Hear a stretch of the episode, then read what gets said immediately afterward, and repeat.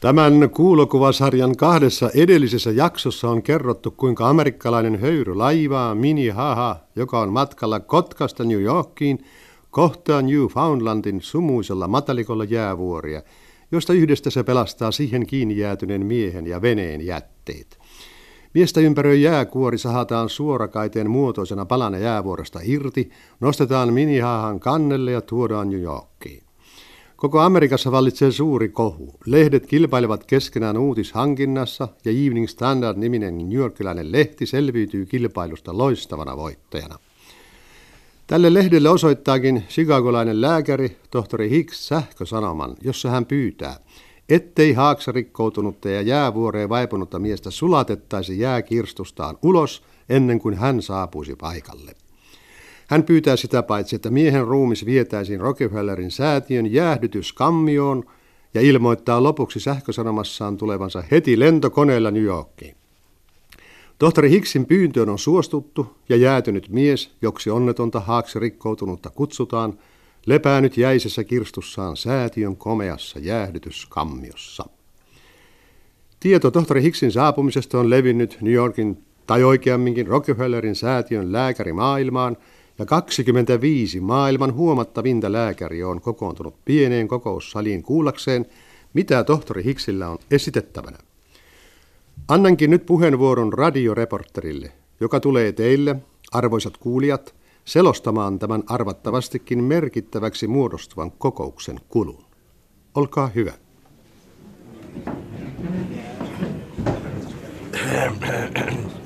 Hyvät kuulijat, seison täällä hieman sivummassa salin taustalla mikrofonin ääressä, mutta kuulen tänne kaiken hyvin.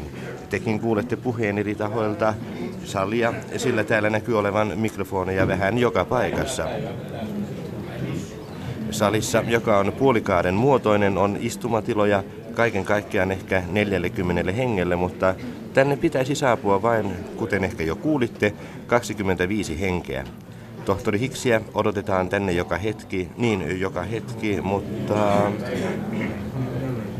Mutta kun tässä on hieman aikaa, kerron teille ensiksi, keitä täällä oikeastaan on. Eturiville on saapunut kuuluisa japanilainen kirurgi Jakato, joka on tunnettu keltakuume-tutkimuksistaan. Taustalla liikehtii levottoman näköisenä pieni, puolalaissyntyinen lääkäri Koon, joka täällä Rockefellerin säätiön laboratoriossa harjoittaa kokeilujaan keinotekoisella sydämellä. Tuo pitkäpartainen mies oikealla on saksalainen kirurgi Luthers, joka on monelle New Yorkilaiselle tuttu. Sitten täällä on suuri joukko niin lisää yhä näyttää saapuvan, miten nyt sanoisin, talon omaa väkeä pääasiallisesti säätiön stipendiaatteina työskenteleviä lääkäreitä, joilla kaikilla on kansainvälinen maine. Voin sanoa, että täällä on edustajia säätiön kaikilta lääketieteellisiltä osastoilta. Täällä on niin, tuossa astuu juuri sisään nuori suomalainen tiedemies, tohtori, tai ehkäpä hän on omassa maassaan jo professori Kastela, josta tekin olette kuulleet viimeaikaisten tuberkuloositutkimusten yhteydessä. Täällä on, kuten jo sanoin, edustajia kaikilta osastoilta. Mikrobien metsästäjät ovat jättäneet mikroskooppinsa ja liuoksensa, solukudosten kasvattajat purkkinsa, tautien torjujat kumikäsineensä ja kumisaappaansa. Tuolla marssii juuri sisään nopein askelin belgialainen professori Legg, joka on jo monen vuoden ajan tutkinut papukaijataudin erikoisuuksia ja päässytkin hyviin tuloksiin, kuten ehkä muistanette.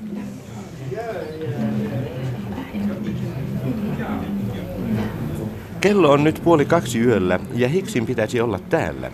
Hän tulee suoraan lentokentältä ja kun Broadwayn villinä on jo tauonnut ja kun olen kuullut, että hänen autonsa sivuilla ajavat liikennepoliisit moottoripyörillä, pitäisi hänen aivan heti olla täällä. Tuo on hyvä merkki. Taitaa olla soitto hänen saapumisestaan. Aivan oikein. Nyt hän on jo pian täällä.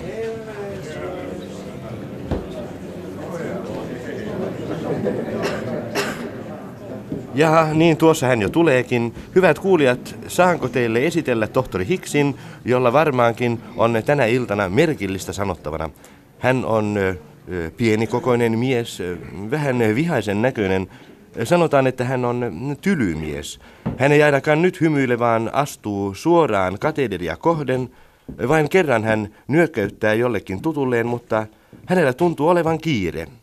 Hänellä näyttää olevan kauniit kädet, herkät, kuten kirurgille sopiikin.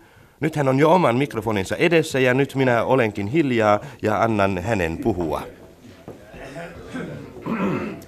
Hyvät herrat, hyvät ammattiveljet, te olette saaneet odottaa, jonka vuoksi pyydän anteeksi. Puhuu hyvin tiukasti tuo herra. Olen täällä tekemässä teille, hyvät herrat, merkillistä ehdotusta. Te voitte nauraa minulle, te voitte lähteä kesken esitykseni poiskin, mutta minä olen joka tapauksessa päättänyt esittää teille jotakin. olen nyt kolmen vuoden ajan kokeillut laboratoriossani apinoilla, kuten herrat ehkä tietänevät. Suuri maailma, taikka sanotaanpa sitä nyt vaikka chicagolaiseksi maailmaksi. Nyt hän levittää käsiään vaatimattoman näköisenä. On ollut siinä luulossa, että olen yksinomaan kiinnostunut nuorennusleikkauksista, mutta se on suuri erehdys. Olen eristänyt laboratorioni yksinomaan sen takia, että olen siinä viime aikoina suorittanut kokeiluja, jotka, niin uskon, ovat ainutlaatuisia alallaan. Kaksi vuotta sitten pälkähti päähäni koetella, miten paljon apinat kestävät kylmyyttä. Hankin laboratoriooni oivallisen jäädytyslaitoksen. Kolme ensimmäistä apinaa kuoli miltei heti, kun lämpö laski määräasteeseen. Merkitsin lämpötilat, tai oikeammin pakkasasteet muistiin, ja jatkoin kokeiluja. Apinavarastoni oli miltei lopussa, kun sain aatteen. Valitsin uuriksi roteva kasvuisen simpanssin bimbon. Annoin sen ensin asteittain tottua kylmyyteen. Apina ei ole pakkasmaan eläin, kuten herrat hyvin tietävät. Kahden kuukauden kuluttua ryhdyin kokeeseen. Nukutin bimbon kloroformilla, ja kun se oli nukkunut, niin jäädytin sen suureen jääkimpaleeseen. Tämähän rupeaa käymään mielenkiintoiseksi. Näyttää siltä, kuin kuulijan mielenkiinto olisi herännyt. Jakato ainakin heristää korviaan, Kastella näyttää tekevän muistiinpanoja. Bimbon ruumiin ympärillä oli nyt joka puolella puolen metrin paksuinen jääkerros. Valvoin itse tarkasti, että kylmyys pysyi jäädyttämässäni määräasteessa. Ja neljännen päivän aamulla astuin minun täytyy tässä myöntää, jonkin verran hermostuneena Bimbon ruumiin ääreen.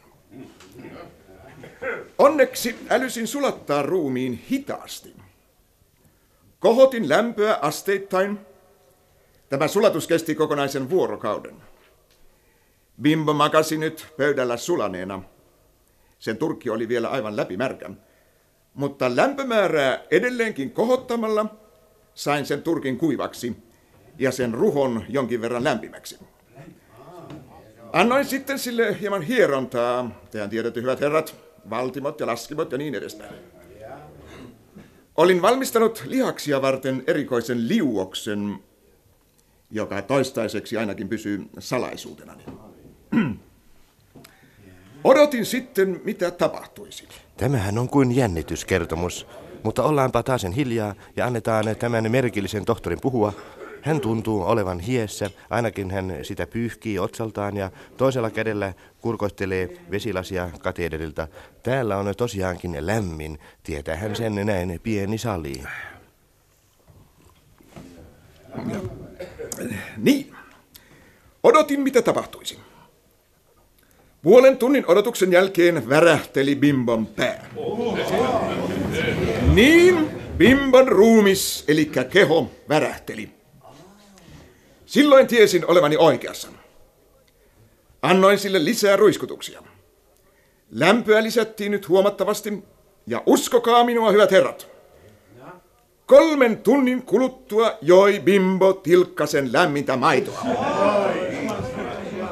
Se oli ollut neljä päivää kylmässä kirstussaan. Se oli niin jäätynyt kuin eläimen ruho voi olla. Ja kuitenkin, Se elää vielä tänäkin päivänä. Niin, hyvät herrat, se elää vielä tänäkin päivänä. Lääkärit kuiskailevat keskenään, monet tuntuvat puistavan päätään. Professori Luthersin pitkä parta heiluu kuin tuulessa. Mitä nyt? Kuunnelkaa. Japanilainen professori Jakato aikoo puhua, koskapa on noussut seisomaan. No, hänellä on mikrofoni miltei edessä, joten kuulette mitä hän sanoo. Mutta herra, se ei voi olla mahdollista. Te ette voi herättää kuollutta henkiin. En tiedä, mutta mahdollista se vain on. Tuohan on aivan uskomatonta. Tehän kumoatte väittämällänne koko lääketieteen perustuksen. Minä panen vastalauseeni. Nyt nämä herrat rupeavat tukkanuotta sille. Kuuntelijat näyttävät kerääntyneen pieniin ryhmiin ja Hicksin on vaikeata enää saada ääntään kuuluville. Mutta hiljaa, hiljaa, hyvät herrat. Antakaa herra Hicksin puhua loppuun. Kollegiaalisuutta pyydän, hyvät herrat. Näen kyllä hyvin, että herrat ovat skeptillisiä. Enkä teitä siitä tuomitse. En ollenkaan väitä, että Bimbo oli kuollut. En väitä pystyväni herättämään kuolleita henkiin. Mutta ajatellaanpa asiaa siltäkin näkökannalta, että ellei Bimbo ollutkaan kuollut jääkirstuunsa, Jospa sen ruumis oli vain jäätynyt. Jospa se oli vain turruksissa. Meidän on kokeiltava, hyvät herrat. En ole tähän päivään mennessä hiiskunut kenellekään näistä kokeiluistani. Enkä sitä olisi tänäänkään tehnyt, ellei mielessäni olisi valtava ajatus. Jos saan luvan, aion soveltaa ajatustani edelleen. Aion sovelluttaa kokemuksiani tähän onnettomaan haaksirikkoiseen, joka on sortunut napamaiden vastuksiin. Jos minulle annetaan lupa, niin yritän. Muuta en voi sanoa, hyvät herrat. Pyydän vain lupaa. Tämä on ihmeellisin tarina, minkä olen koskaan kuullut. Mutta niinpä näyttävät nämä herratkin olevan hieman, eh, kuinka nyt sanoisin, eh, päästään pyörällä. Professori Koon näyttää hymyilevän. Kuunnellaan nyt, mitä hänellä on sanottavana. Minä puolestani suostuisin tohtori Hicksin kokeiluun. Emmehän me mitään häviä. Hän ei edes pyydä lupaa saada suorittaa ruumiin avausta, eikä siinäkään pyynnössä liioin olisi mitään luonnotonta. Onhan niitä ihmisiä avattu ennenkin. Minä en ainakaan tule sinun avattavaksesi. Anteeksi kuuntelijat, tämä oli vain minun yksityinen mielenpurkaukseni. Ei tämä ole mitään ruumiin häpäisemistä, kun tiede on kysymyksessä pyhittää tarkoituskeinot. Niin, hyvät herrat, minä odotan. Hiljaisuutta! Hiljaisuutta, hyvät herrat! Minä havaitsen, että meiltä on tätä asiaa kysytty suoraan. Ja minä vastaankin omasta puolestani aivan suoraan. Minä en usko tähän humpuukiin, sillä sehän soti itse luonnonjärjestystä vastaan. Mutta niin tyhmä minä en sentään ole, että ryhtyisin kieltämään tieteeltä sen mahdollisuuksia. Voihan olla, että tämä puoskarointi onnistuu, ja jos se onnistuu, ja minä täällä olisin ollut sitä vastustamassa, niin tuntisin koko elämän ajan, että olisin rikkonut suurinta ja pyhintä, nimittäin tieteen edistystä vastaan. Minä siis suostun, suostun kuitenkin vain sillä ehdolla, että tohtori Hicks kolmen muun lääkärin olevan kokeissa läsnä. Saatte vaikka jokainen olla läsnä kokeiluissa. Katsokaa, hyvät herrat. Minä en oikeastaan voi teille luvata mitään. Emmehän ollenkaan tiedä, missä ja millä tavalla tämä mies on joutunut jääkuoreensa. Emme tiedä edes milloin. Hänhän on saattanut olla kuollut ennen jääkuoren muodostumista. Niin kuten jo sanoin, en lupaa mitään, mutta kiitän herroja luottamuksesta. Täällä salissa vallitsee niin kutsuttu kiihtynyt mieliala. Pieniä väittelyryhmiä on muodostunut sinne tänne salin taustalle. Näyttää siltä, kun tämä kokous loppuisi pian. Niin, eh, nyt he alkavat vähitellen siirtyä ovea kohden. Kas, tuolla tulee vielä Koon Hicksin luo. Niin, hän puristaa Hicksin kättä. Molemmat ovat pienikokoisia. Ei heistä luulisi, että niin paljon tietoa voi mahtua noin pieniin ruumiisiin. Mutta avataan mikrofoni heidän kohdaltaan, niin saamme kuulla, mitä he keskustelevat. Olen teille kiitollinen kannatuksestanne. Tässähän on kyseessä eräs elämäni unelma, jota olen vuosikymmenien aikana miettinyt kammiossani. Jos te onnistutte, tulee teistä maailman kuuluisin tiedemies, mutta te ette onnistu. Tähän päättyy selostus Rockefellerin säätiön kokoussali kuutosesta. Ennen kuin kuitenkaan sanon teille hyvästit, niin pyydän ottamaan huomioon, ettei teillä ole mitään syytä pelkoon. Päinvastoin, kokeilun uhriksi joutuu eräs onneton raukka, joka on siellä rajan toisella puolella ja makaa silmät sammuneina kristallikirstussaan. Maksaisinpa vaikka viikon palkan, kun pääsisin häntä katsomaan – niin älkää yhtään pelätkö päinvastoin, jos satutte paleltumaan kuoliaaksi jollain napamatkallanne tai hiihtoreissulla, niin soittakaa vain tohtori Hiksille, kyllä hän herättää teidät jälleen lämpimäksi. Ei sitten muuta kuin kuulemiin, kuulemiin. Kuulimme juuri radioreporterin leikilliset loppusanat kokousselostuksestaan. Olemme siis saaneet tutustua mielenkiintoiseen esitelmään ja katsotaan nyt, mitä sitten seuraa. Ulkona Broadwaylla liikehti kansa levottomana. Ensimmäiset sähkösanomat olivat jo kaduilla.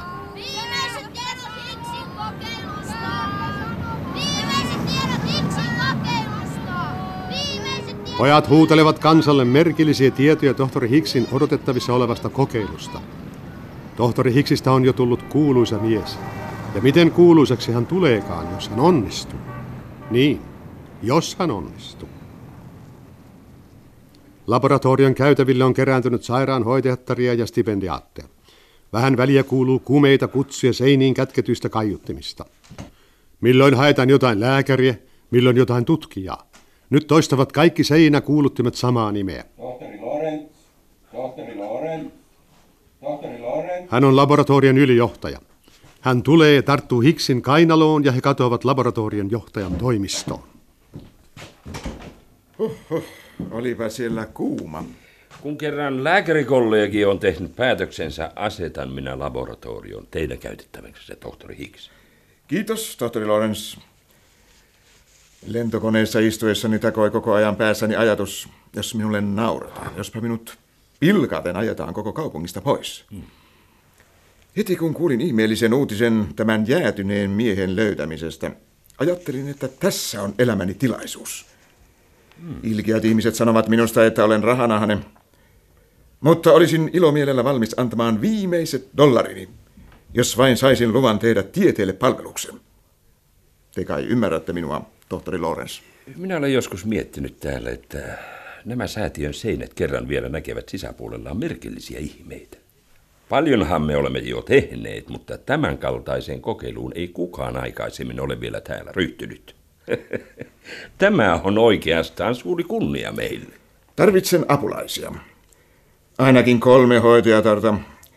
Kolme vierasta kollegaa minulle jo puolipakolla lykättiin tuolla kokouksessa. niin, ja sitten tarvitsen tarpeelliset välineet, ruiskut ja muut. Oma matkalaukkuni on kovin kevyt, sillä minulla oli totisesti kiire ennättää tänne ennen kuin joku muu hullu olisi riistänyt minulta tämän tilaisuuden. Saatte kaiken.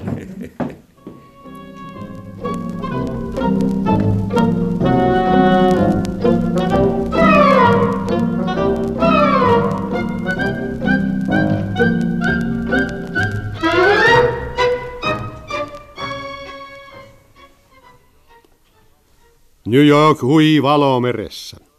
Suuri valkoinen tie Broadway suorastaan kylpi neon valojen ja sähkölampujen loisteessa. Kaikki Rockefellerin säätiön rakennuksen viereiset kadut olivat mustanaan väkeä. Sinä yönä ei paljonkaan nukuttu tässä suurkaupungissa. Sanomalehtireporterit hiiviskelivät talon ympärillä ja väkijoukkojen tungos oli lopulta niin suuri, että kutsuttiin poliiseja ylläpitämään järjestystä läheisillä kaduilla. Kansa huusi hiksiä ulos näyttäytymään mutta Hicks eli omissa maailmoissaan. Hän valmistautui parhaillaan kovaan työhön, ankaraan valvontaan. Mutta kaduilla ei ihmisillä tuntunut olevan kiirettä. olisivat antaneet sen jäässä makava miehen olla rauhassa. Mitä sitä nyt enää rupeaa leikkilemään kuin jotakin kaniinia? Sellaisia ne lääkärit ovat. Mitähän ne sille jäätyneelle raukalle oikein mahtavat tehdä? No mikä sen tietää? Leikkelevät palasiksi ja sitten pitävät viisaita esitelmiä siitä, miltä hän näytti sisältäpäin katsottuna. Kyllä ne tiedetään. Sinä et taida uskoa lääkäreihin. Ei minä. Ei, mutta katsos tuota. Nyt ovat panneet valot joka kerrokseen. Kylläpä se on kirkasta. Yhtäkkiä välähtivät kaikki valot palamaan säätiön laboratoriorakennuksessa. Näkyi, että talossa vallitsi kuumeinen kiire.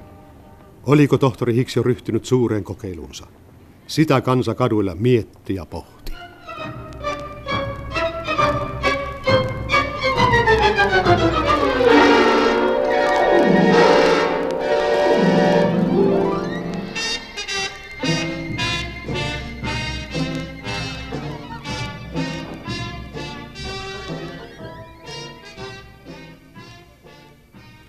Mutta ylhäällä 16 kerroksessa, missä laboratorion jäähdytyskammiot olivat, paloi kirkas sähkölamppu sen korokkeen yllä, jolla jäätynyt mies lepäsi läpinäkyvässä kirstussaan.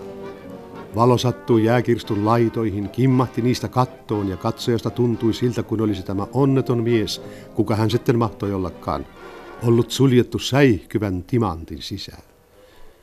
Mies makasi ihmeellisessä arkussaan tyynen näköisenä. Näkyi, ettei hän ollut pelännyt kuolemaa, vaan se oli tullut hänelle suurena vapauttajana.